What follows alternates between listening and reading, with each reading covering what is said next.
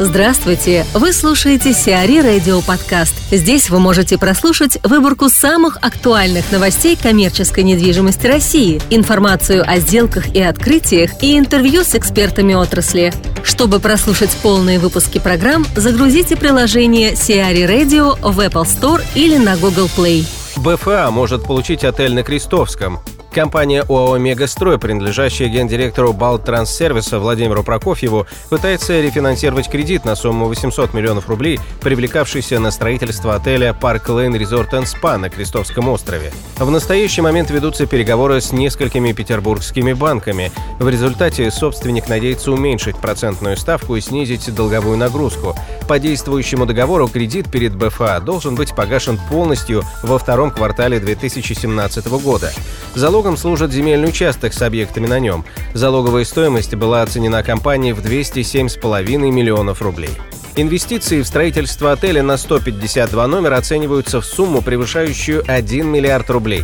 Введен в эксплуатацию объект был в 2016 году. В настоящий момент он передан в аренду компании ООО «Парк Лейн» до 2019 года. Стоимость аренды 443 миллиона рублей, что составляет около 25% стоимости всего здания, оцененного мегастроем в 1 миллиард 700 миллионов рублей.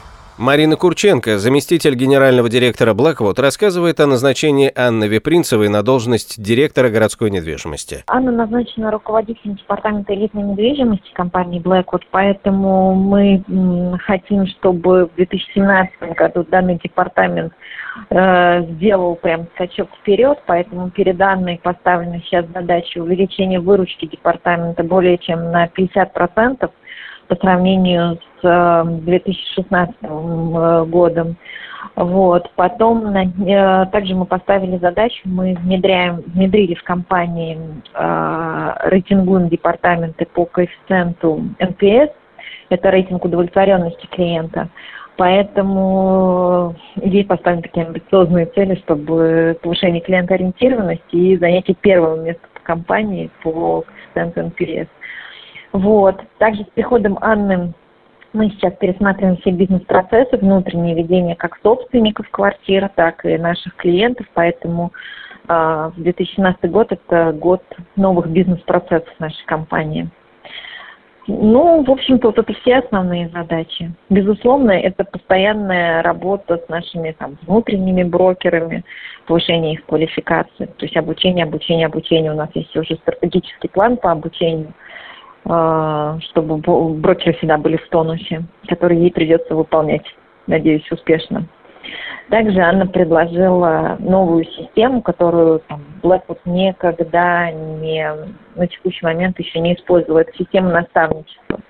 Поэтому мы с марта вводим в ее департамент систему наставничества более опытными брокерами новичков. То есть, что тоже даст дополнительное, надеюсь, привлечение клиентов и сделок.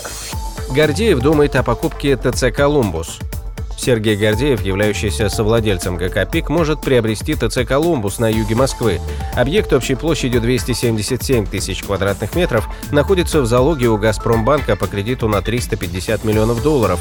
Собственником торгового центра является ООО «Мирс», связанный с бывшим депутатом Госдумы Ильдаром Самиевым. ТЦ продается уже более года, однако не может обрести нового владельца из-за завышенной цены. В то же время «Газпромбанк» рассматривает возможность обращения в суд для взыскания с должника залога по кредиту, обслуживание которого ведется с перебоями. Над Москвой рекой предлагают построить МФК. Миллиардер из Бельгии Марк Эли Кляйн планирует построить музейно-туристический центр над Москвой-рекой. Площадь объекта может составить около 50 тысяч квадратных метров. Это будет трехуровневый мост с гостиницей и вращающимся рестораном на одном уровне, бутиками на другом и музеем российской истории на третьем. Концепция музея подразумевает создание виртуальной экспозиции разных периодов истории, включая реконструкции масштабных событий и исторических личностей. Налог на коммерческие помещения увеличат.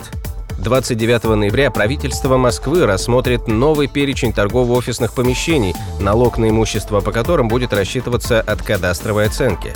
Налогом с 2017 года будут облагаться все помещения, расположенные на участках, относящихся к торгово-офисным по виду разрешенного использования. Сейчас в перечень включены только здания площадью свыше 3000 квадратных метров. Порог по площади объектов коммерческого назначения будет снижен с 2 до 1 тысячи квадратных метров. Таким образом, список, охватывавший только 62% коммерческих объектов в 2015 году, в 2017 расширится почти до 90%. В настоящий момент ставка налога составляет 1,3% от кадастровой оценки. В 2017 году она будет повышена до 1,4%, а в 2018 до 1,5%. Стоит отметить, что данные изменения не возникли спонтанно, а планировались с момента разработки системы расчета налогов по кадастровой стоимости коммерческих объектов. Сиари Радио. Эксклюзивные рубрики «За и против», «Ноу-хау», «Ремейк», «Новые форматы». Слушайте в полных выпусках программ в приложении Сиари Radio. Приложение доступно в Apple Store и на Google Play. Более подробная информация на сайте siari.ru radio.